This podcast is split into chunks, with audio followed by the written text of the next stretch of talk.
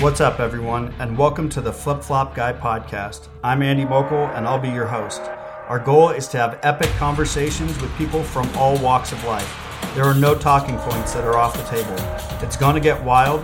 We hope our guests inspire and motivate you to walk with purpose as we trudge the road of human existence. Enjoy the show.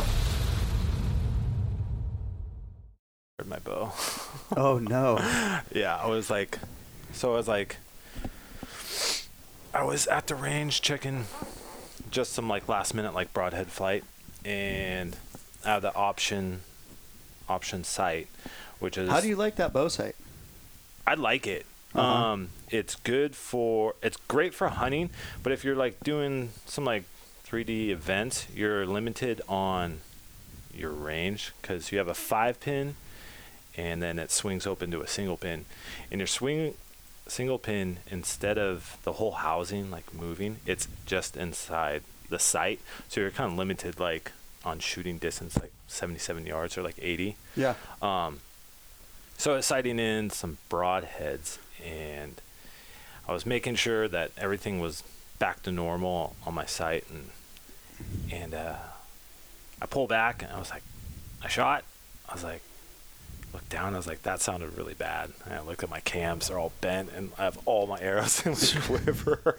I was like a week before my season, and But I'm did hunting, you think that there was an arrow on your string? yeah, I must have like trying to dial back everything back in, get my sight all ready back, Yeah. and I totally skipped past that part. I was like, okay, I got one in there. I was like, and just like so focused. I, I was definitely rushing things and uh, bent my cams and That's rough. I was so bummed. I was I've been waiting four years to draw this tag, Mhm. and I hit up Rudy and West Coast Archery and got me new cams, um, new axle, and new string. Dialed me in before I could get before the season before opened. the season opened. That's quick turnaround though. Yeah, like seriously, like people from Bowtech helped me out, and uh, West Coast Archery they got it the ball rolling. Like I hit up Rudy like right away. I was at the range and hit him up, and he was at he was on a hunting trip, but he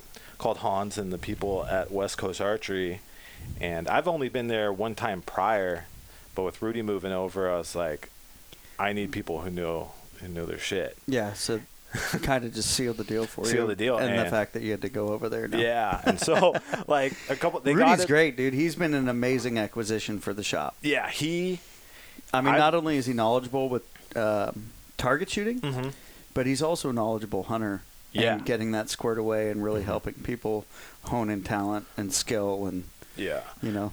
I was really raw. Like I, growing up, was we have bow docks in Pacifica. My dad was salmon fisherman and like surfing, and so that's what I grew up was you know camping, fishing, and like surfing and stuff like that. And I didn't get into hunting until later on in my life, like mid probably mid late twenties or something like oh, that. okay. Yeah, and so like my brother got into it, and a buddy of mine, he started a bow company. It was like a, these, his market was like really small, compact bows, and I started like slowly getting into like things. He started showing me the bow and like shooting and stuff like that, and then uh, my brother and his friends got into bow hunting pretty. Uh, Did you get into archery first, or did yeah, okay. archery first. Like I had some friends who rifle hunted, and we went up in the D zone, and it took me one year, kind of just like road hunting, and I was like, okay, it was like there's a ton of people, right? And I was roads like, are packed and yeah, roads are packed. I was like, man, this is kind of crazy, and I was like, that's a lot of people, and then maybe that's what kind of drove me towards uh, archery hunting in California was just a lot less people. Like when the season starts, um, and it was fun. My brother and started shooting. We have a range in Pacifica, and so um, they started showing me how it's done, and like I kept getting more into it and more into it, and then I went to Rudy and went some lessons just to get my bases covered and like do things right, and uh, he's he's really talented, man. Like he he got me on the right track because with archery you could kind of chase your tail if you don't know what you're doing. Mhm. And uh, so six years ago, I would say I would really started really started hunting like archery hunting and stuff like that. diving into it. diving into it, and that's uh, It's funny too, getting to talk to somebody who got into it later in life, as Uh-huh. to where for me, in my case, I got into it early in life, so I have a lifetime of bad habits, yes, right? and you got to develop a skill and a talent while somebody was kind of maybe coaching you a little bit and Mhm. saying, "Don't do this, don't do that." You Yeah. know, there was no no Yeah. building bad habits. Uh huh. Right. And like, well, like the hunting thing could, if you're not, if you're not from it and growing up with it, it could be kind of intimidating to get into it because there's so much to learn, right? Like, from everything from gear to where you go to how you do it, the glassing, like shooting, like every, like there's so much that goes into it that uh, it could be uh, overwhelming. So for for you getting into it, what was the intimidation factor like? As you're, I mean, as you're saying right now,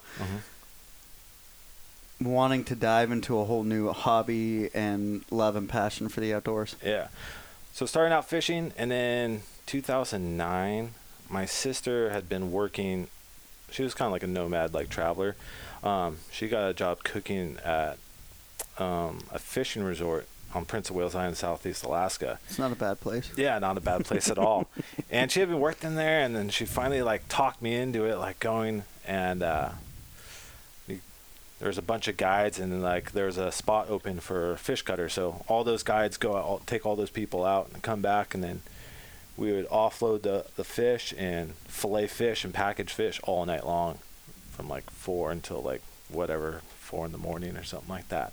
And uh, a lot of the guys were also hunters, and like that's when I started like some guys would hunt on the island and stuff on their off time and stuff and seeing wildlife and like getting in close and there's a couple guys who bow hunted for bears up there while I was there and that's like kind of what where the ball started getting rolling like really interested like I want to do this like it's it fun yeah Yeah. like so just fish so long and I think after I did the lodge for four years I got into uh, commercial fishing like gill netting for salmon and like crabbing And I What's gill netting? so gill netting is you have basically a big wheel on the back of the boat. It's not a big boat, like 32 feet, and as a net, you have buoys like floats on top, and then a net that will sit I don't know 15 feet down, 15 20 feet with a lead line at the bottom, so it'll hold it vertical.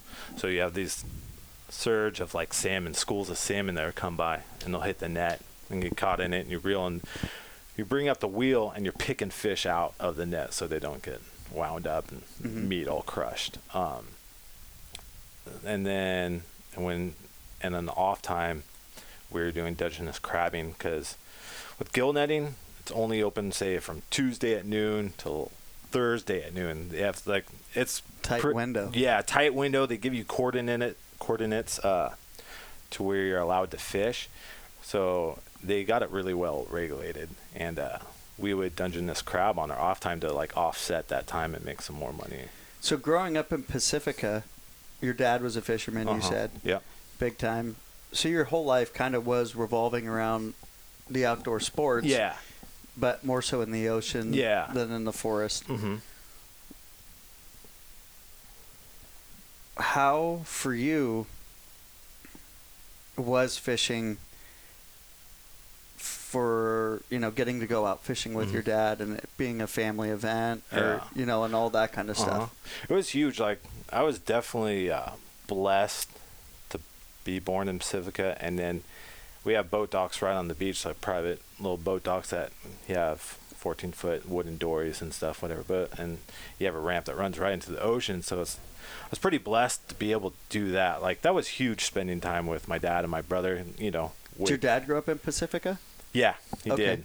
He was born and raised, and kind of like a hippie with my mom, and uh, surfing. a lot of the old school pacifica folks are good folks Yeah, pretty cool. And then you know they, I grew up camping up in Humboldt, and then they found spots up there. You know, when in the '70s and stuff like that. But like, that was huge. That was like our moment to like bond. Like when I think about like memories when I was a kid, a lot of those were spent like fishing and surfing, like with my dad, and like how the outdoors like brought us together. Like just really solid memories. yeah that's rad man i mean Yeah. for me growing up in marin like yeah. fishing was an enormous Yeah. you know backbone Uh huh. for our family when we weren't hunting and when we weren't camping. Yeah. We were out in the bay or the Mhm. ocean, going up to Mendo, Yep. camping out in Mendo, Russian Gulch, Yeah, yeah, yeah. abalone diving, cabezon, rockfish, lingcod, Exactly. you know, spear fishing, the whole deal. Yeah. So I can completely relate to that. Yeah. Um, have you ever done uh, like poke pulling for eels? Absolutely, monkey face. Yeah, are one of the funnest fish So that was to like go out and get. Yeah, so that was like my dad's introduction to us, like getting into the ocean and stuff was like low tide right there in Pacifica, and like those. Gets hairy sometimes. It gets hairy sometimes, but it's so much fun. It's, I don't know, like I can't wait to do it with my kid. You know, like it's it's super fun. Mhm. Like it's a cool way to introduce people to I don't know the ocean and outdoors. Like tide pooling. yeah, tide pooling. Like there's Yeah. so much cool. If you're a kid, there's like so much stuff to look at. There's so look much life, you know, and you're. Yeah. skipping from rock to rock and Right. trying to not fall in Yeah. Mm-hmm. and find the right, you know. And I mean, like, you find a three-inch hole Yeah. in a rock and you stick your poke pole in there with your squid dangling Uh-huh, off the end, and you'll pull a five-pound Right. eel out of it. Yeah. you're like, how did it even? Yeah, how Like- did it get in there? Yeah, I've uh, there was one hole that I had a monster eel on, Uh-huh. and I was trying to get it out, and the eel was too big Uh-huh. to come out of the hole that I was fishing in. Holy. You know, and it was like, how did it even get in there? Yeah, it's crazy. Like when my dad was like, I, I remember vividly, like, all right, you want to find the smallest hole crack and shove your little squid in there. And I'm like, how is that possible that they're in that little crack and hole? And you pull out some Mondos. right? It's crazy too. The I don't know what it is now, and I I'm gonna butcher this completely. Mm-hmm. Um, the record, the state record on a monkey faced eel is like seven pounds or something like Oh, that. Yeah. Like it's a pretty big eel, and we used to go every minus tide all summer long. Me and my Yeah. dad and my brother hmm would go out, and uh, one year my dad got like a seven seven or a seven eight monster, just tank of an eel, you know. And you have your burlap sack, and Mhm. you know a lot of people that maybe aren't familiar with it. You basically have a twelve foot pole, Yep. and there's a steel rod that kind of comes off the Yeah. end, Exactly. and you put a four inch leader on the end of Mhm. that. That's usually a wire line. Yeah, because usually the wire eel's teeth are gnarly. Yeah. And you have a hook on it, and you bait up that, and you put the rod over your shoulder. You find a hole, Uh-huh. you shove the hole underneath, or you shove the the rod, the tip of the rod into the hole, or Yeah. underneath a rock and the tide Yeah. pools or whatever, and uh, you'll feel the tug. Yeah. Right, the tug's Mm-hmm. his drug. and then you set it, but you can't lift the rod. No. Like you can't lift the pole because you'll snap it. Yeah. You have to bring the pole hand over hand Mhm. back over your shoulder. And eel are so slippery and slimy, and like Yeah. they'll wrap around you like a snake. Yeah. right. and you get your burlap sack around it, and you Mhm. got to be careful because the teeth. Mhm.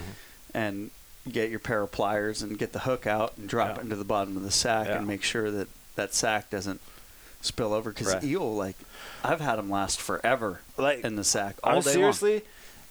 Like an eel will not die. They're like the cockroach of the ocean. They It's will, disgusting. Like Yeah. my dad, what he used to do was bring him home, and he would take a nail, drive it through its head on a board, and then And it's still would clean- going. Yeah, it's still going. And but that's, that's, the how only we would way. clean it. But yeah, that's how you have to clean it. Yeah. You have to drive a nail through its head because there's no way you're going to get the knife in it without filleting your hand oh open. oh my god, they're the slippers thing. Yeah. it, but yeah, those I think those memories are like huge for me, and then that that drove the passion the outdoors. Like I'm, I try to be as outside as much as possible, Mm-hmm. like no matter what. Even in all the smoke. even in all the smoke. It's fucking It's crazy, like coming across the Bay Bridge, or not the Bay Bridge, but the Golden Gate, and then coming and seeing smoke again. I was like, dang, I was like, I don't want that to come back. Yeah. So I felt this morning. I woke up and looked out my bedroom window, and I was like, "Dude, there's another fire." Fuck. That was depressing when you didn't see blue sky for a few weeks. Like, yeah, like a month and a half. Mentally, like, I was like, dude, come on. but yeah, like always, summertime, it was like full on salmon season. Like when July swung around, usually the salmon came in. Like, Mhm. and that was like, oh, it's go time. It's like every chance you have an opportunity, we would probably go out salmon fishing when you know salmon numbers were strong. Yeah. But They seem to be getting better. They've been getting better for a while. There was a lull there in the 2000s, man. Where Yeah. salmon was peaking, man. It was rough fishing going out there. I spent a lot of time salmon fishing Cal City and all that when you Mhm. used to be able to catch good salmon there. Yeah. I feel like you haven't. There hasn't been a good salmon run in Cal City in a number of years. Yeah. Cal City's inside the Mhm. gate. Uh, for people that don't know. But I mean, we went out. I went out a couple trips this year, and both trips caught over a 25 pounder. Dude, that's Yeah. solid. That's a solid fish. Yeah, I'll take it. I'll take it. I was pumped, man. yeah. Hopefully, uh, hopefully they could bring back abalone diving, but who knows? Did you ab Did you ab dive a lot? Yeah. Yeah. Yeah. It was. That was fun. I don't know. There's something special about it. Maybe because there's not too many places you're allowed to do it. Mhm. Um, but it always felt pretty special being able to go for abalone. So, would you guys growing up have like seafood feeds at your house, and all the friends would come over and it'd just be like abalone, salmon, halibut, Mm-hmm. Abalone, salmon, halibut, crab. Crab was a huge one. Mm-hmm. Um, my dad was really into uh, smoking his own salmon, and he would kind of jar it, pressure cook it after smoking it, and uh, kind of give it away as gifts. And like people still to this day, like still remember like my dad's like smoked salmon, like him giving them to people and stuff like that. So it was uh, it was pretty good. You get kind of spoiled. You kind of take it for granted growing up on the ocean, like having crab and salmon, like all that stuff available to you, like right out your front door. People were pretty jealous sometimes. That's crazy, man. yeah, it's it's. I guess growing up in the Bay Area from a Mhm. fishing family or from Yeah. a hunting family or whatever, you know, it's like for us growing up, my family would host events at the house where Mhm. it's the same thing. Yeah. You go there and there's like five, ten pounds of abalone, Mhm. you know, fried, breaded and fried, and Yeah. lemon and you know Mhm. halibut and salmon and we would Mhm. do deer legs as well Mhm. and it just everybody would get to come Yeah. together and just have this huge you know Mhm. wild feed Yeah. of wonderful food that we caught and hunted and yeah. the whole deal and it's so funny when i meet other people because so many people in the hunting world are not from the coast and they're you know Yeah. they're from other states Mhm. and they've never experienced abalone or Yeah. like fresh caught salmon Mhm. i mean maybe fresh caught but Yeah. fresh caught and then flown on ice. Yeah, you know what exactly. I mean, which is a different experience. Yeah. Totally. yeah. Um, yeah, it's it's definitely a trip. Like being able to harvest like your own food, like say fishing or diving or hunting. I think the real joy comes out of being able to share that with Yeah. other people. Like One hundred percent. like we just had um we just had my wife's brother and his girlfriend over and like cooked up um some like spaghetti and made some meatballs out of the venison out of the deer I just killed. Um and that was like a super like proud moment. Like hmm I love sharing that with other people who otherwise like really never get to experience that or like have that type of food, you know. Yeah. It's pretty neat. So, rolling into from all time fishing, Uh-huh. getting into archery with your Yeah. brother and your brother's friends, and Mhm. everybody was kind of diving in. Yeah. How did that talent develop for you? I know you said you had a lot of help from Rudy and, Yeah. and everything like that, but what was it like getting into the field, figuring out hunting zones in California, and trying to tackle that beast? I mean, luckily Yeah. you had a couple other guys to Yeah, do it with, and you weren't on a solo mission. But Yeah. what was what was that like? that was uh that was a little overwhelming like where to start like what to put in for like down the road like like your elk and you know your antelope and stuff like that where to start out with that and then basically like figuring out what zone to like kind of keep hammering and pressure and not switch zones like all the time like like you know, learning and understanding the learning unit, and understanding the, the, unit and what to look for. I think that was that was a bit of a learning curve. Is all the stuff to look for, Excuse me. what to look for in a particular zone, because you know different units they're just going to be different activity and different habits and stuff like that. So that was that was a big learning curve. Um, my sister's husband. Um, they live up in Burney Falls now. Mhm. Um, he grew up there. He was kind of a big help, like learning from how to tackle Being a good like- mentor. Yeah, being a good mentor, exactly. Yeah. Um, so that stuff was that stuff was kind of tough. How important was that for you to have somebody that was willing to mentor you?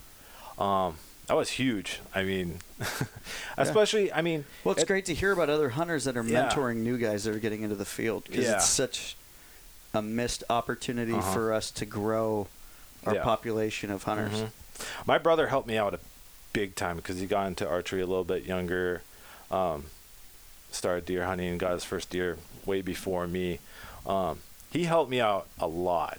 I Mhm. mean, what was passed down to him, he passed down to me, and like I owe him a lot just to getting into hunting outdoors, like waterfowl and bow hunting. So I owe him a lot, like understanding like deer movements and just how everything kind of works. Yeah.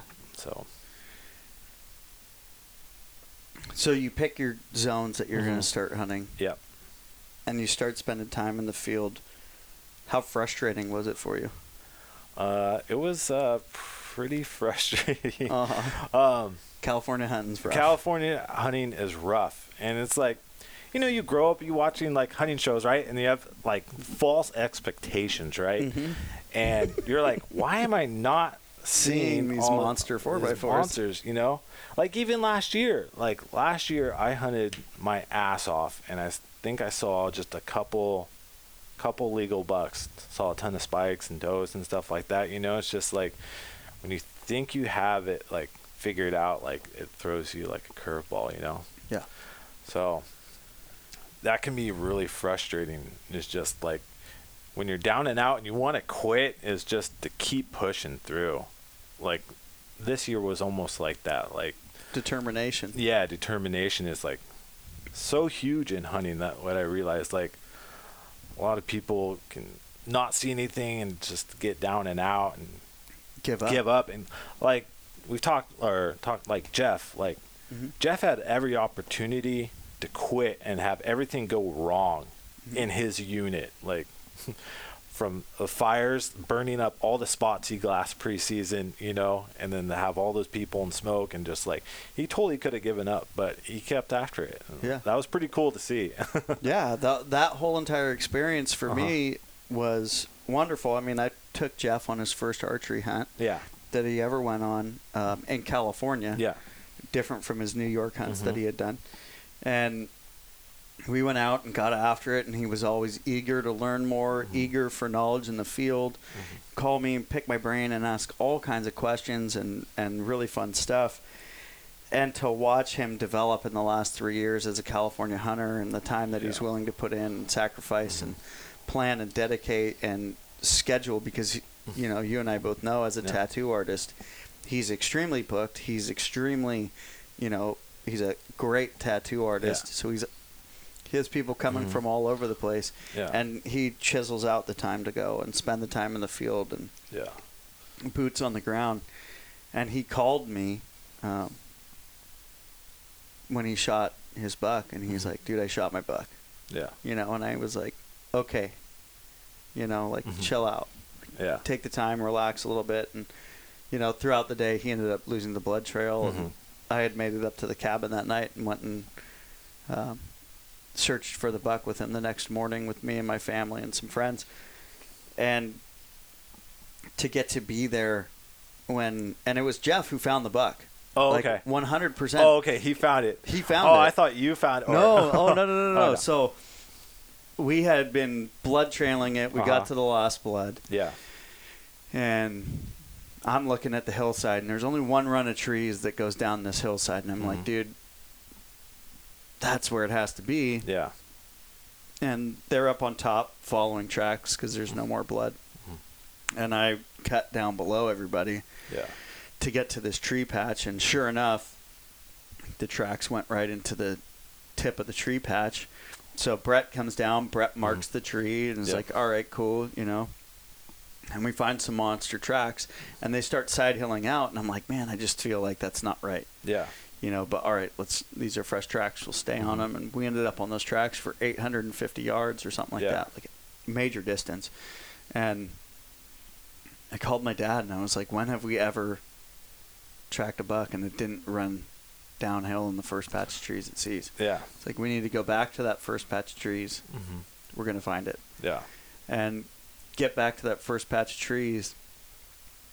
Jeff walks over to me, and I'm like, "That's the last place I saw the track." Mhm. And we start walking down the hill, and 38 yards from where we went and started side hilling, Yeah. the buck was laying da- was was dead.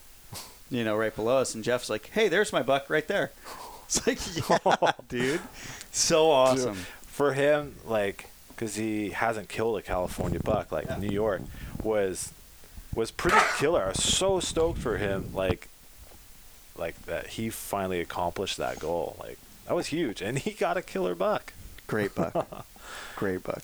He was so exci- excited. Yeah, I think that's two is was pretty intimidating and like that's taken some time to learn is you know spotting the buck is one thing but with archery is closing that distance and mm-hmm.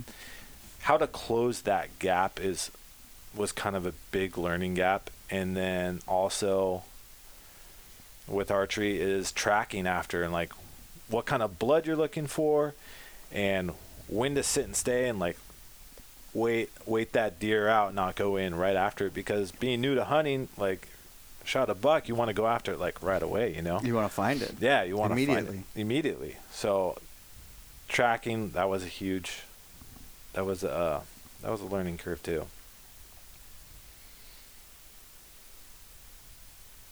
like this year on my buck i was by myself way up northeast corner of california and uh my brother had to go back to work so i went back out the next day and was just kind of hunting by myself and i was like man i was like we haven't seen too much out here i was like i'm not going to see anything and then and this clear cut and got opportunity there was a solo buck right there and I found out from the taxidermist that he had an infection in one part of his eye. So I'm pretty sure that's what gave me a good shot that he couldn't pick me up clearly. Yeah. Sorry, I, I No. I'm, we're gonna divert and sidetrack here No. really quick. So, I got this random message on Instagram Uh-huh. today from an older lady, and uh, she, I guess, it looks like on, I don't know how she found my account. um, hold on. So she sent me a message and she says, "Okay, this is weird." And I was not going to say anything, but I have to in good conscience. I don't know you and you don't know me, but someone used your picture and tried to um well dot. And she said, "Sorry, I just wanted you to be aware. Have a nice day." My response is, I said, "What? Is there any proof of this?" And she said, "Yes." I said, "Can you send it to me?" So she screenshot what I'm assuming looks like um,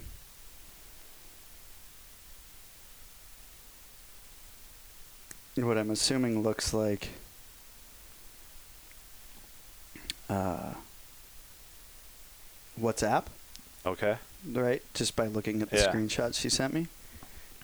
And it, somebody sent her a picture of me fishing on a lake. And the guy's name, he was going by the alias Raymond. and uh, So that picture is off your. it must have screenshot my Oh. photo off Instagram and then was trolling older women. That is so bizarre. Yeah, dude. That's so bizarre. dude, like, People are crazy. that's fucking. this is the second time that something like this has happened Really? to me. Yeah, where someone is claiming to be me with a different name. Like, I swear to God, look at this shit. Dude, it should be flattered, right? Like, read That the is- conversation that he's having with her. And then that's definitely a photo Please. of me. Please don't forget me. Please don't forget. I'll never forget you. How did she find you though? If she if he used a different name, how did she find you? I, I don't know. Somehow she's saying that she convinced him to get my real name.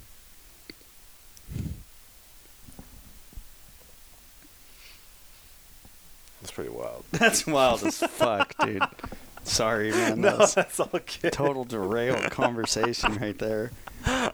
Oh, that's so awkward. That is That that is is strange. so awkward and weird, dude. So is that chicken to you now? I fucking am not into her.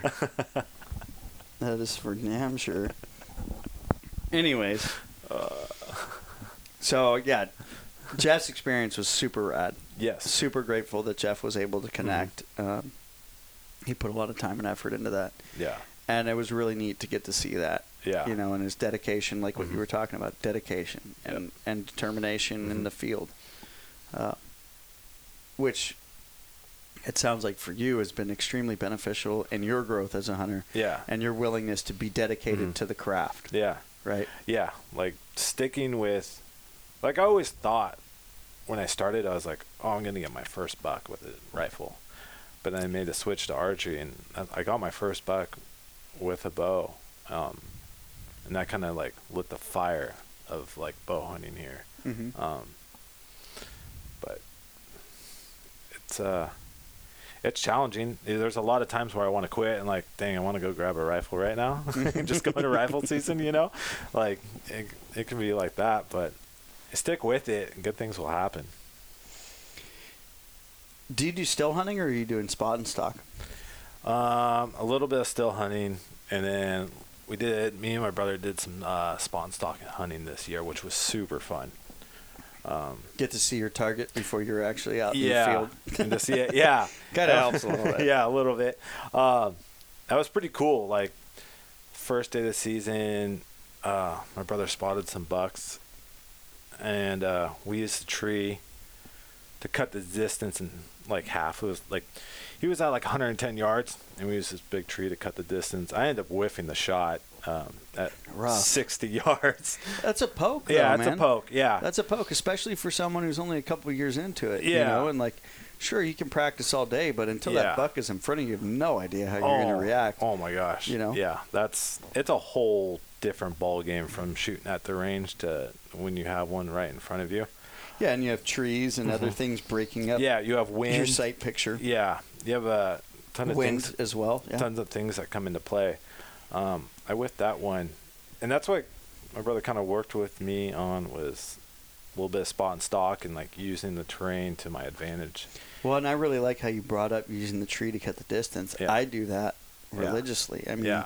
that fork that I shot last year is a Mhm. 26 inch fork, Mhm. and um, my biggest advantage on that buck was the amount of timber I was in. Mm-hmm. You know, and it was like dense, heavy timber. Yeah. And I lined up right behind a tree, Mm-hmm. waited for him to start feeding because once he's feeding, all that deer can hear is the crunching of the grass in Yep. his mouth, right? Mhm. So he's not going to hear a twig snap Yeah. say at 90 yards. And I made my way in and got in from the 90 yards to 45 yards, Yeah. and then I smoked him. Yeah, that was that was huge learning that and like I couldn't believe that it worked that well to get in that close to him. I mean, I was still like 60 yards away, but it was a clear shot. I mean, the wind played definitely a little. It was a little windy and carried my shot just to the right of him. Um, Did he move at all when you shot, or he moved a little bit. Um, that plays a factor as well? yeah. I mean, the sound of the bow and Yeah, exactly. and that. it wasn't. He was kind of quartering, quartering to me, so it wasn't like a straight on broadside shot. So was a little tough. It was like if you miss your mark by hair, you're going to be off. You know. Mhm.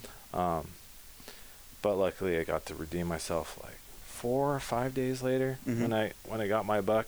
He was at 60 yards too, but I got him. Um, I used another tree, cut the distance. He was uh, bedded by himself in like a clear cut, like area that got logged, like probably last year and stuff like that. And uh, yeah, the taxidermist after I brought him in, he's like, "Your deer had an infection in the eye," so I think that kind of helped too. You know, Yeah. getting a shot off on Maybe. him, maybe you know. Yeah. But uh, I think uh, persistence is plays huge in hunting. And what was that like for you? Having missed that opportunity, like how did that make you feel? Mm-hmm. Being like, man, I blew it. That was I know tough. my first buck I blew Yeah. it on. Like I like I probably cried. Yeah, that was. Well, then you you second guess yourself and your ability, like shooting a bow is it's kind of a head game if you miss. You know, like all right, is my stuff on? And like, is Yeah. my ability there? Like, it, your confidence is like huge with that. You know, so I was bummed, but I just kind of in the back of my head felt like I was going to get another opportunity. And uh, with my first my first two bucks, I was with my brother, and then I was with him on that, and then he had to go back to work, and then that next day, um, I was by myself. That's that's when I sealed the deal on my buck, and that was that was a huge accomplishment. Accomplishment, yeah. Doing everything on my own, Mhm. that was that was a pretty surreal stuck it feeling. out, man. Yeah, I stuck it out, and I made it happen, and I waited and I tracked it. I did everything on my own, which was which is a pretty cool feeling. Like Mhm. that was huge to like have that confidence in your ability and like be able to get it done all on your own. And you're hunting public ground, so hmm when you got into the deer, when you found the buck that you were Uh. going to target and go after Yeah. that day, what was your distance at when you took the shot? When I took the shot, it was at 60 yards. So it was another 60 it was yard another shot. 60 yard shot, which Broadside. I was, which was my confidence was like a little. I was like, man, am A little I shook. A little shook. I was like, am I? I'm gonna be able to do this, and it was my biggest buck to date. Like I had a couple. I had a one good forky and then a small forky in six years. So this is my third deer. Mm-hmm. Hey, man, there's no shame in small forks. Yeah. None. You know, no, not at all. You know? But you know, like my thing was like just to get a little bit m- mature deer. Mhm. You know. Um, Um, well, especially if you had a draw tag. yeah, and a draw tag. You know, I I really wanted to put in the work and like find something pretty decent. You know, so there was a little bit. A little bit of my confidence was down from missing that shot like a few days earlier, you know. Mm-hmm. Um, but when I when I saw him kick, I was like, "All right, that was a good shot." You know, I was like, I was stoked, man. I was. You don't realize. So you come to full draw. Yeah, I come to full draw. I step out from behind the tree. Yeah. He's in a clear cut that just had got cut the year before, and he was bedded by himself, which was, you know, usually they're all bachelored up with a couple more. I was like, is there going to be another buck that's going to spot me before? Because I only saw him, and he stood up out of his. Uh, he stood up out of his bed, Mm-hmm. and I sidestepped the tree. I'd ranged him before, and uh, I kind of just I took a breath because I know with my the buck I missed a few days earlier, I definitely had some jittery buck fever going on. You know, like after I took the shot, I saw my hand. I was like, I didn't realize it at the time when I was at full draw that, you know, I was pretty probably a little bit jittery. You know, um, but I just took a couple breaths before I came to full draw and like slowed myself down, and that like really helped. Yeah. It was uh, it was huge on making that shot. Um, but then after he he flew out of there like a bat out of the hell. And, did like, you see the impact or hear it? I kind of heard it, and he kicked and then just like took off like super fast, and I was like, okay, I'll just sit and wait for a few minutes, and then I went to where to where I shot him at, and I found a couple, a couple, uh, a couple drops of blood, and I was able to get some like service somehow, and I called my brother. And I was like, I told him what happened, you know, a few drops of blood, nothing like, nothing huge, you know? Nothing substantial. Yeah, nothing substantial. And he's like, all right, just back out. Just wait an hour. Wait an hour. Just, you know, go 20 more yards from where you shot it. Mark where your, your blood was at and back out and do that. And then, uh, so I marked some blood, waited an hour, and then went back in there. And I marked some more blood. And then I saw a little bit more, a little bit more. I was like, man, I was like, did I make a good shot? And I was thinking to myself, I was like, hopefully I, I felt like I did. And, uh, I finally saw a big pile, and then there was this clearing, and I look up, and he's just like laying there. I was, I was, I was juiced, man. Were you yelling at all? oh or- my gosh, I was, I, I was screaming. I could not believe it. Like to do it all on my own, you know, like was totally, dude. was That's so, exciting. Like was so exciting to like. I don't know, like it just brought up like so emotion. I was like, man, like last like couple seasons I haven't gotten anything, and then to put in all this hard work and it come to fruition, and I was like, I was juiced, man. Like I could not believe it. That like, feeling will hook you. yeah, I was like, the sun was hitting and his body was just laying there and it was like all gold. I was like, no way. I was like, this is real right now. And I walked up to him and because he was facing that facing me, so I knew he, he was a pretty good sized rack, but I couldn't tell what side and side. He ended up being a four by three, um, about 20, 22 inches, I think he was. It's a good buck, man. Yeah, It's a great buck. Like, dude, I was, I couldn't believe it. I was just like talking to myself out there, you know. I was like uh, yelling and screaming. I couldn't believe it. I called my brother up. Um, I was losing it, you know. I was like Mhm. so juiced. That's awesome. yeah. What'd your brother say? Um, dude, he was so stoked, and we're we were pretty competitive growing up, you know. And so All brothers are, man. Yeah, all brothers are, no Yeah. matter what, you know. Yeah.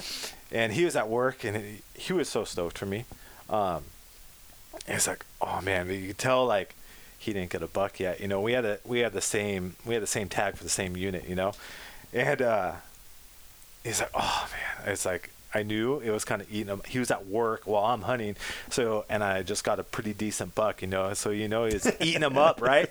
All for the rest of the day at work. He's like, "Oh man, I'm gonna go out after work," and then uh, making it to the truck, haul my deer, and, and driving back in the uh, back in the town, and I pass my brother because he's going out for evening hunt. He's he's like nine's stopping to see my deer. He's like, I'm going, and uh, that fucker went and smoked big old four by four that evening. No. yes, yeah, it was. Is he older than you? No, Or he's you? younger. Oh, he's that's younger so than great. Good yeah, for it was. him.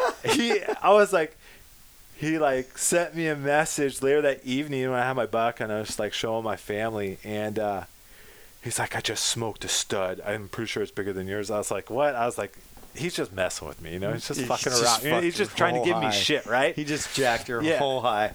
dude. and then he comes home that night with a stud. I think it was this giant 4x4. It had to be 26, 27 inches, real tall. I was like, dude. But it was such a special moment for me and my brother to get deer in the same zone on the same day. Like, that was a pretty special moment, you know? Like, Mhm. that stuff doesn't happen that often, you know? Mhm. um, and be able to share that that evening um, to get some pictures side by side with us was was a pretty cool moment you know like Yeah. him super pumped for me and then equally as pumped for him you know to go and do that And there's still that slight competitiveness. yeah there's still like, a slight competitive fucker." like fucker I was like all right it's a little bit bigger fucker That's cool though. yeah it was You know. it's all good fun but you know I mean the And you guys both individually went out. Yeah, and and, did it. on our do, on our own things, on our solo Yeah. things. So that was uh, that was pretty cool. right. yeah, That's awesome, man. yeah. So, what do you do for work?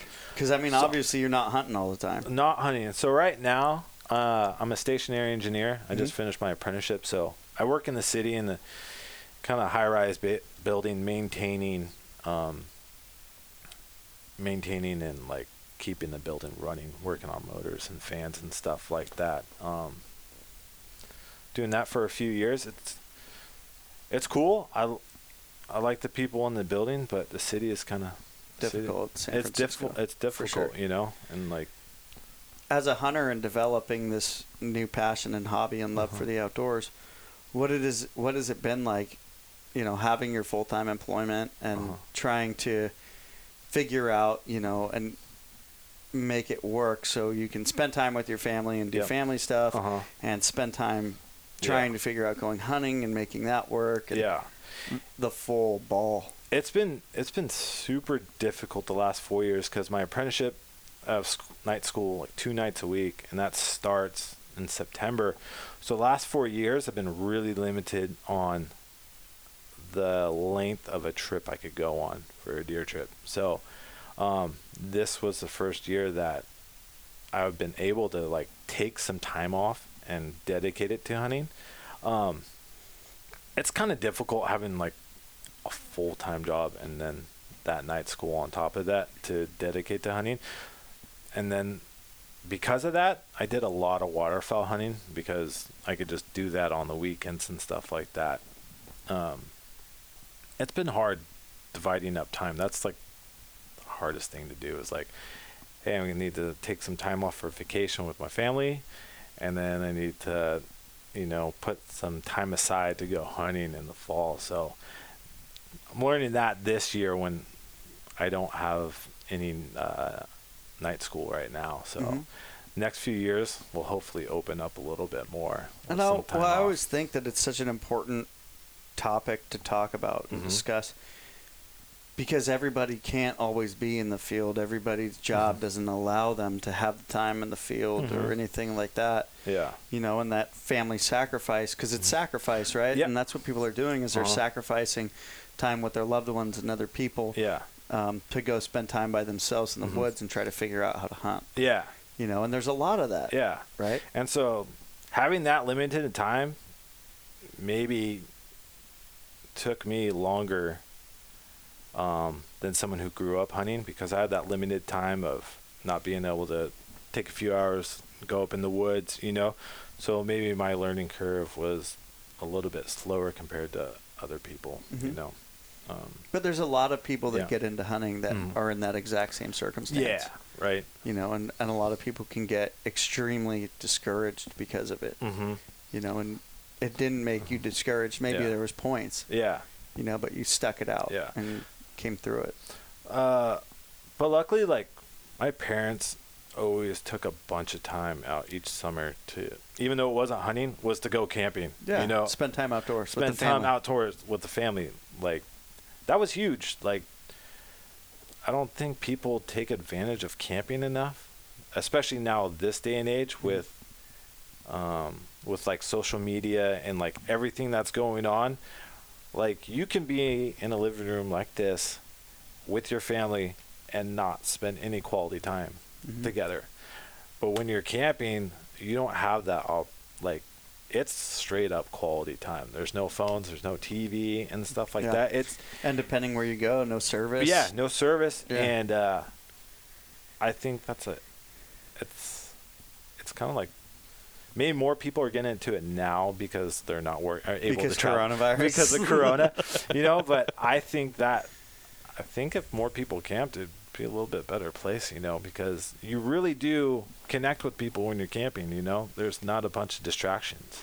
Well, I feel like the love and appreciation for nature and the outdoors plays a major role in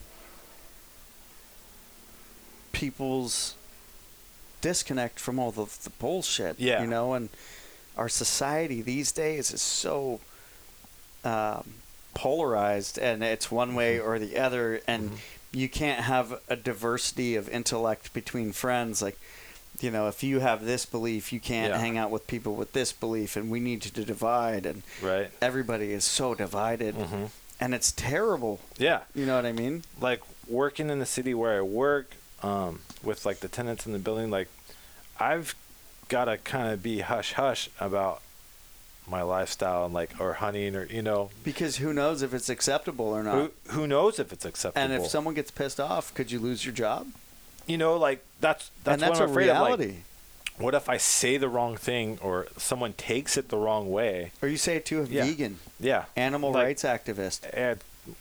Where have you been? You I haven't seen you around the building. I was like, you know, I was deer hunting and stuff like. You don't know how That's going to be received. Yeah, and it's like that kind of sucks to walk on eggshells about how you live your lifestyle, you know, Mhm. or just And I, I think people getting back into the outdoors and back into nature uh-huh.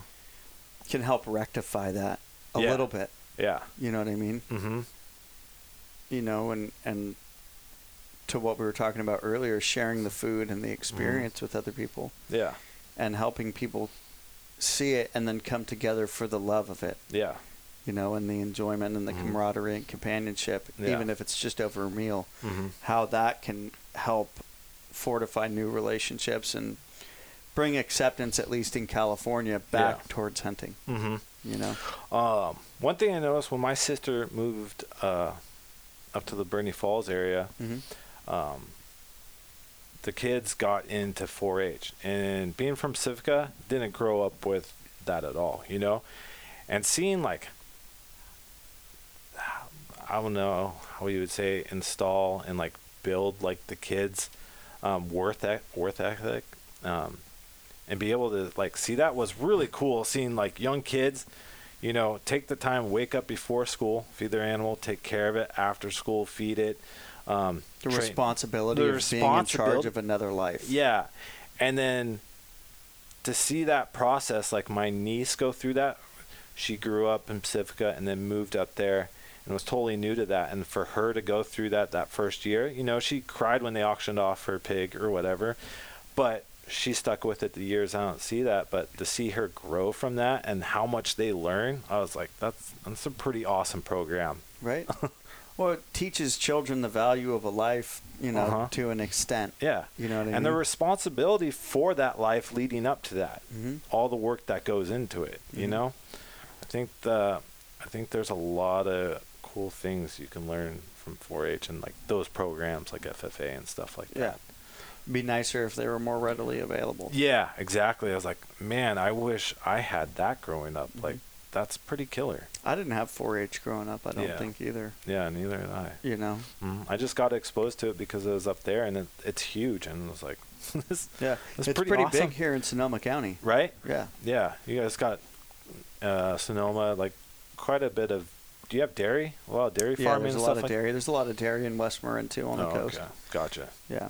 Um, but where I grew up in San Anselmo, I can't remember. It was like Boy Scouts, Yeah. and that was kind of the extent of Mhm. what we had. Yeah.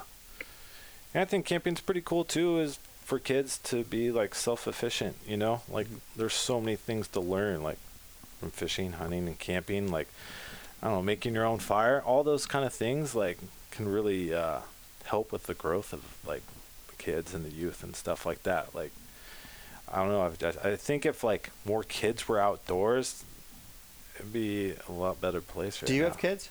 I have a two and a half year old boy, and then I have a little girl I just had like a couple weeks ago. Wow, Yeah, that's insane. How's Yeah. that going?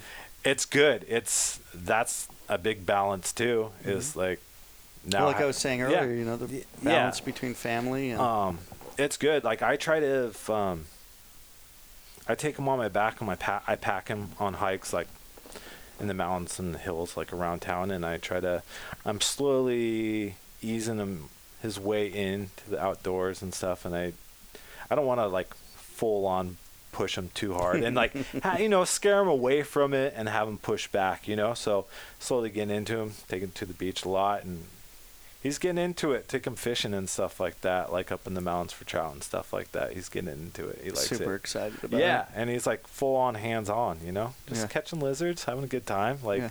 he digs it. So I'm pretty excited to bring them up in that, you know. in that environment. Yeah, in that environment where a lot of kids where I live don't, you know, necessarily have that opportunity or or the parents don't know about, you know. About the opportunity About that it even exists. Yeah. Isn't that weird? Yeah.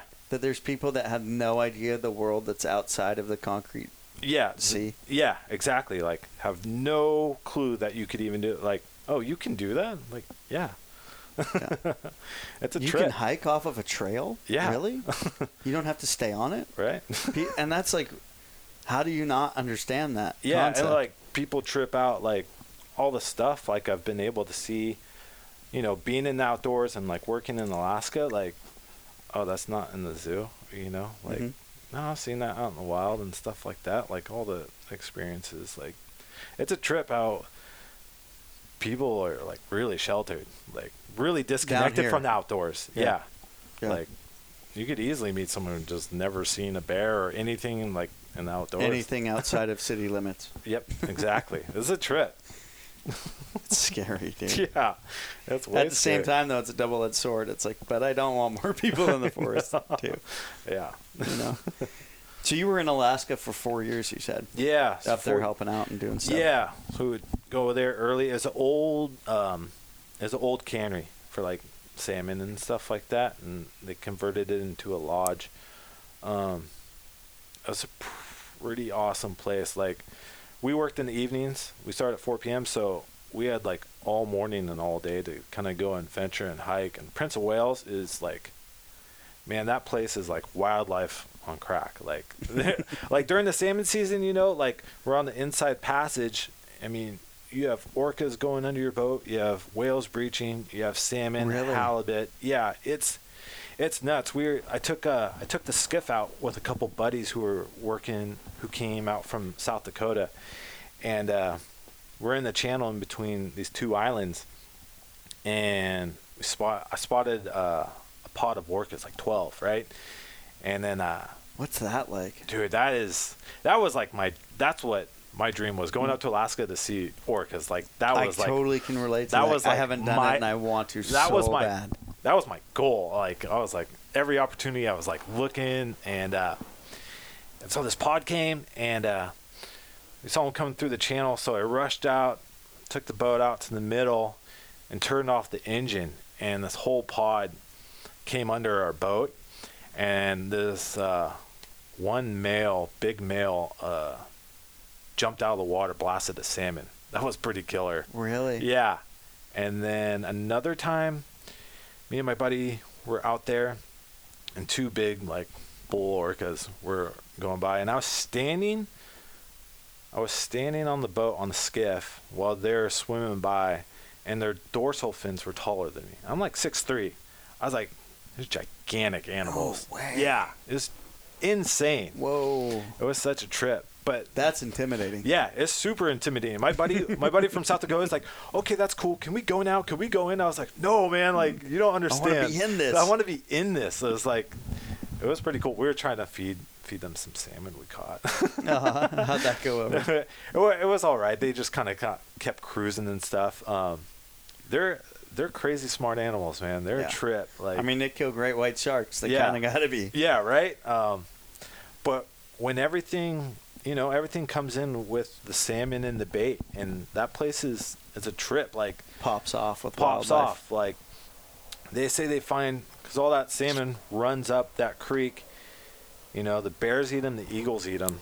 That place is like crazy. They say they find like in the trees around the surrounding creek area that they find like salmon DNA or something with inside the tree, uh, inside the tree, be- in, in the soil because Because I mean, it's so much breakdown yeah, you walk out. through that forest at the end of August, it stinks because it's all carcasses. Mhm. But that's a pretty killer place. I mean, their black bear numbers are like insane. They're all over. Really? Yeah, I was bummed. Like looking back at it now, I wish I was hunting back then Mhm. because the opportunity to get some of those Sitka blacktail and black bear, like, that's pretty killer. And seeing Sitka blacktail swim across an ocean channel to an island, like a couple miles, is a trip.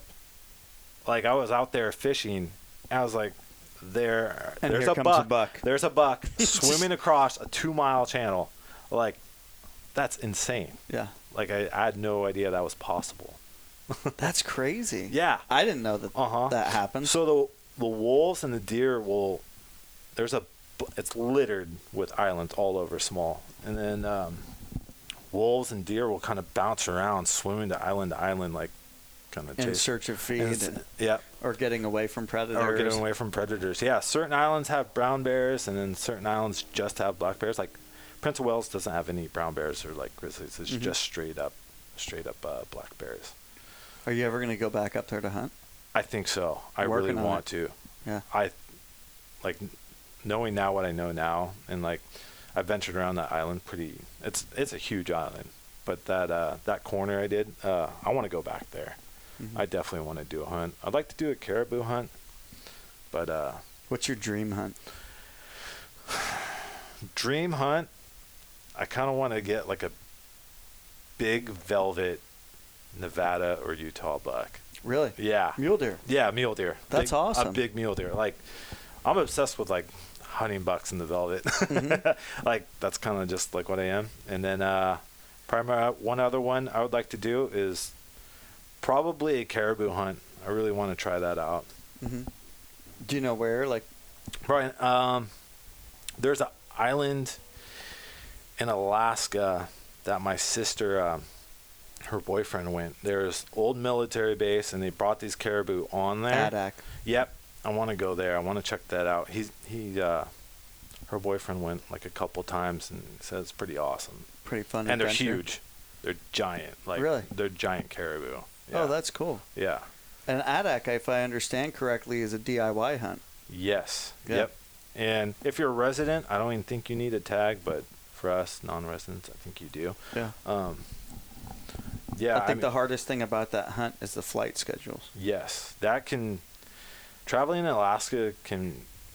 You need to give yourself a couple days You either side for a window because weather, like working at the lodge, I mean, weather can hit brutal, and you could be there for two or three days just waiting for the weather to pass Mm-hmm. because you're flying on those float planes. I mean, and you need some pretty good weather to fly those. like those, it could be pretty hairy, like Brutal. on those float planes. Um, so I worked, yeah, in Prince of Wales, and uh, and then I commercial fished up in Juneau. That's where I did some uh, gill netting and uh, crabbing out of there. That's a cool place. I mean, there's mountain goats you could just see right from the ocean, right up there. Like How right cool is that? dude. Seeing mountain goats like right up on the hillside While you're fishing, while fishing you're for fishing is so sick. And then you see a ton of coastal brown bears while you're fishing. Like they're always hunting the shore and stuff like that. Um, that was a trip. Excuse me. No, it's all good. Water just makes me burp. Shit. Yeah, but knowing knowing what I know now, I wish I was hunting back then. But it was it was such a cool experience. Like Alaska is is just so different from anything else I've ever experienced in Mhm. the outdoors. Um, That's rad. yeah, Right on, man. yeah. Right on. What's your plans for next year? What's your next adventure plan? So next year, I'll finally be able to have some time off. I think I kind of want to try to go elk hunting with Jeff. Try that out. I mean, the Idaho hunt. yeah. I mean, Get that tag early, man. yeah. Right. Because mean, I, always tell them I'm going to go, and then by the time I'm like, all right, I'm going to go buy the tag, they're fucking sold out. yeah. Which that's a new thing happening up there, but it's happening. yeah. Yeah. So I think I'm gonna try my hand at elk hunting. That that's gonna be another learning curve. Um, I think I'm gonna really try to do try to get in Nevada uh, archery hunt. Try to do that. I talked to a couple people over there, and there's a couple zones that aren't like crazy hard to like Yeah, get. Um, so I think I'm gonna give that a shot. that's awesome. Yeah. What about you? For next year? Yeah. I don't even know. You got so much going on this year, huh? Uh, I did. I had a lot going on this year. I had 76 days of different hunts canceled so far this year. Wow. um, due to uh, plenty of different things. 40 days in BC, obviously canceled coronavirus. Um, there was permits that didn't get got for the White Mountains for sheep hunting, so that was three sheep hunts that got canceled. Those Mhm. 16 days. Um, there was a mule deer hunt that got canceled because lack of antler growth, and then another mule deer hunt that got canceled for same purpose.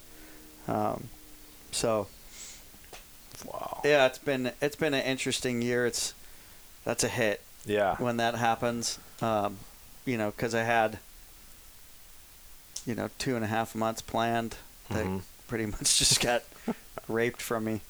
Um, but uh, there's still some fun stuff coming up for the rest Yeah. of this year. A couple sheep hunts for the rest of this year, and uh, some other stuff going on. And then um, next year, I have no idea. There might be I might be going on a caribou hunt uh, with two guys uh, that booked. that are trying to book a caribou hunt for Mhm. 21. They're having a lot of difficulty booking a caribou hunt for 21.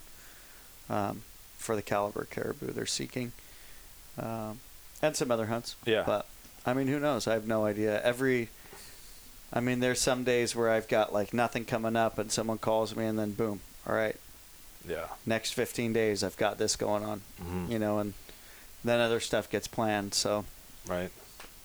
I have no idea, you know, but I'm ready for it. Yeah. Have you been uh, been to uh, British Columbia before, BC? Yeah. That was the first stone sheep hunt, only stone sheep hunt I've ever been on. How was that place? Amazing. Is there a lot of grizzlies? Uh, I think there was there was like nine sighted when we were on Mhm. that trip. I Yeah. think it was nine. I, I Mhm. can't remember, and a couple wolves. Uh huh. Um, but that was like the last 15 days of the season, which can be the roughest Yeah. 15 days of the season. Weather, uh, everything, temperatures, the whole nine. We were on horseback. It's a 15 day horseback hunt. That's Um, killer. And I think we were on horses for like 10 hours a day. Wow. Uh, but we covered a lot of ground. We were seeing rams and, and sheep every single day. And uh, ended up being successful on day nine. Dallas shot that ram. And it was an experience. I bet. It was an experience. I was really looking forward to being back in BC this year with the same outfitter, Tuchodi River Outfitters. Yeah. And um, it just didn't happen. So Yeah. bummed about that. Yeah. Man, what a killer hunt. yeah, and then that one was from the White Mountains last year. That was the first sheep hunt I ever went on. Really? Yeah. Sunrise. Morning after the kill. Wow. Yeah. Yeah, a buddy of mine, um, he got the he drew a bighorn sheep tag in Nevada. He Mhm. lives there. Um, and I was doing some duck hunting out there this year with him, and he brought the skull out, and I got to hold it. Yeah. That was a trip, man. Yeah. Those animals are wild. They're beasts, dude. Yeah, like the bases, like just wow, what a crazy animal. Yeah.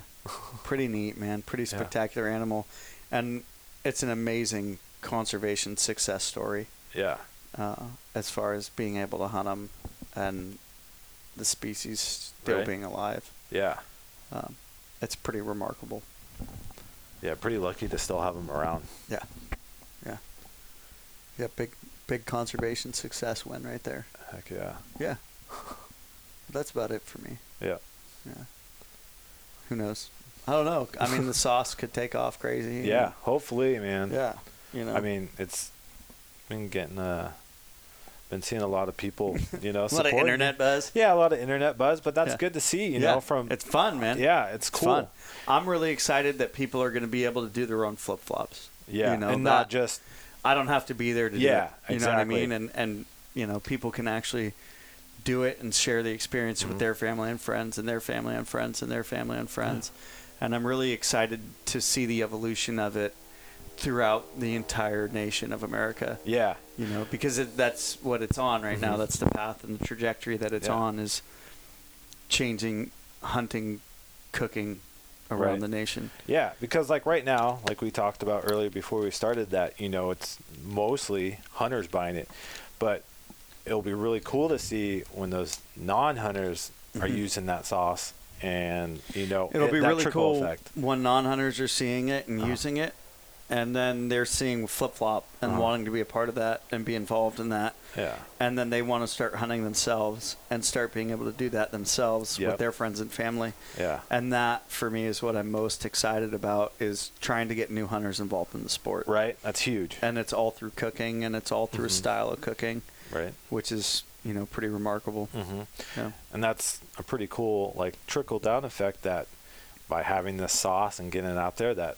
you could you know potentially get people into the outdoors and hunting and Mhm. stuff which is a win-win you know yeah. i mean Yeah, and I mean, you know, I've taught hunters education for seven or eight years now, Uh-huh. and getting new hunters in the field has just been such a huge part for me and part of my life. Like before social media was Yeah. popularized Uh-huh. and all that, and uh, you know, really getting to further that agenda for myself yeah um, is huge, and and that's one of the difficulties in California uh-huh. is that we're in such like a, a battleground state yeah for hunting rights and hunting privileges Uh-huh. and everything like that constantly. yeah So any good representation and example that we can leave on the non-hunting community yeah. um, is positive. yeah. It's especially hard too because you know you get a lot of hunters too that want to are leaving the state too. So it's like And that's Even- been a battle for me. and that's hard and that's hard to bring new hunters in when you don't have the hunters here anymore. They're leaving. Like i mean um, i haven't talked to you about it but you know like who doesn't being a hunter who doesn't want to move to a different state where you have more freedoms and like is more open to the hunting lifestyle like there's a ton of us that want to leave but it's like Yeah. also this state is it's pretty great, man. my difficulty right now, and I can tell you I have 36 earmarked properties in Wyoming, Montana, and Idaho. Mm-hmm. Um, and I've gone up and down and looked at properties all over the place out Yeah. there. And, you know, each state has its own value and, and what I would like to do living Yeah. there as far as hunting goes.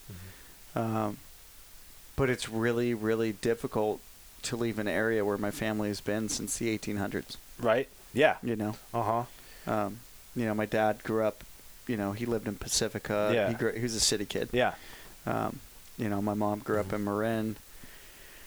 So it's really, for me, it's just that's been one of the Yeah. biggest trying parts. Is like, do I want to sell my house? Do I want to leave? Yeah. You know, because I mean, I could potentially keep my house and rent it out, Mm-hmm. but then I don't have income enough to buy property Right. out of state. Yeah. You know. And so that's I think that's a tough thing right now in California is like of course I I would want to leave and go to another state. I've been looking for the past couple years, you know, but uh, you know if You want to jump on a boat and go salmon fishing today? Because we still got time. Oh, good. You know what I mean? yeah, and it's like, but then there's one less person to maybe get that kid into to pass hunting. the message. You know, pass that, pass that down. You Yeah. know, Yeah. So that's really tough. You know, because it is really getting thinned out here in in uh, in California, and that's tough. Like, I would like to pass that down and have, you know, other kids and you know get into it and be able to show them like how it's done. You know, Mhm. and just kind of sucks that our state is like trying to drive that out. Mm-hmm. Yeah, and it, that's like the state's goal. Yeah, right. Let's drive all of it away. All of it away. Yeah, I don't understand it. Yeah. Uh, Neither do I. That's a whole other conversation. Yeah. States politics. Yay, California. Right. Fuck that shit. Right. Mm-hmm. Well, right on, man. I Yeah. appreciate you coming out here and Yeah. and coming and hanging out at the house and Yeah. getting to know you better and have the conversation and Yeah. Thanks for having me out. I mean, I'm not a long time hunter, but man, I love the outdoors. right for sure. Right. Well, we'll end with that. Yeah. Right on. Thanks for tuning into the show, folks. If you'd like to check us out online, our website is www.theflipflopguy.co. You can find out all the information you need to have your own flip flop in your own backyard. We encourage this and we'd love to see this happening in every backyard across America. You can purchase our sauces that have been cranking out flip flops from my grandfather since the 1960s. If you had trouble filling your tags this year, we also have available on our website Maui Nui Axis deer legs. They're 100% USDA approved and ready for your consumption. Don't forget to check us out on Instagram at the Flip Flop Guy. We hope you have a great day. Thanks for tuning in, and don't forget to smash that subscribe button.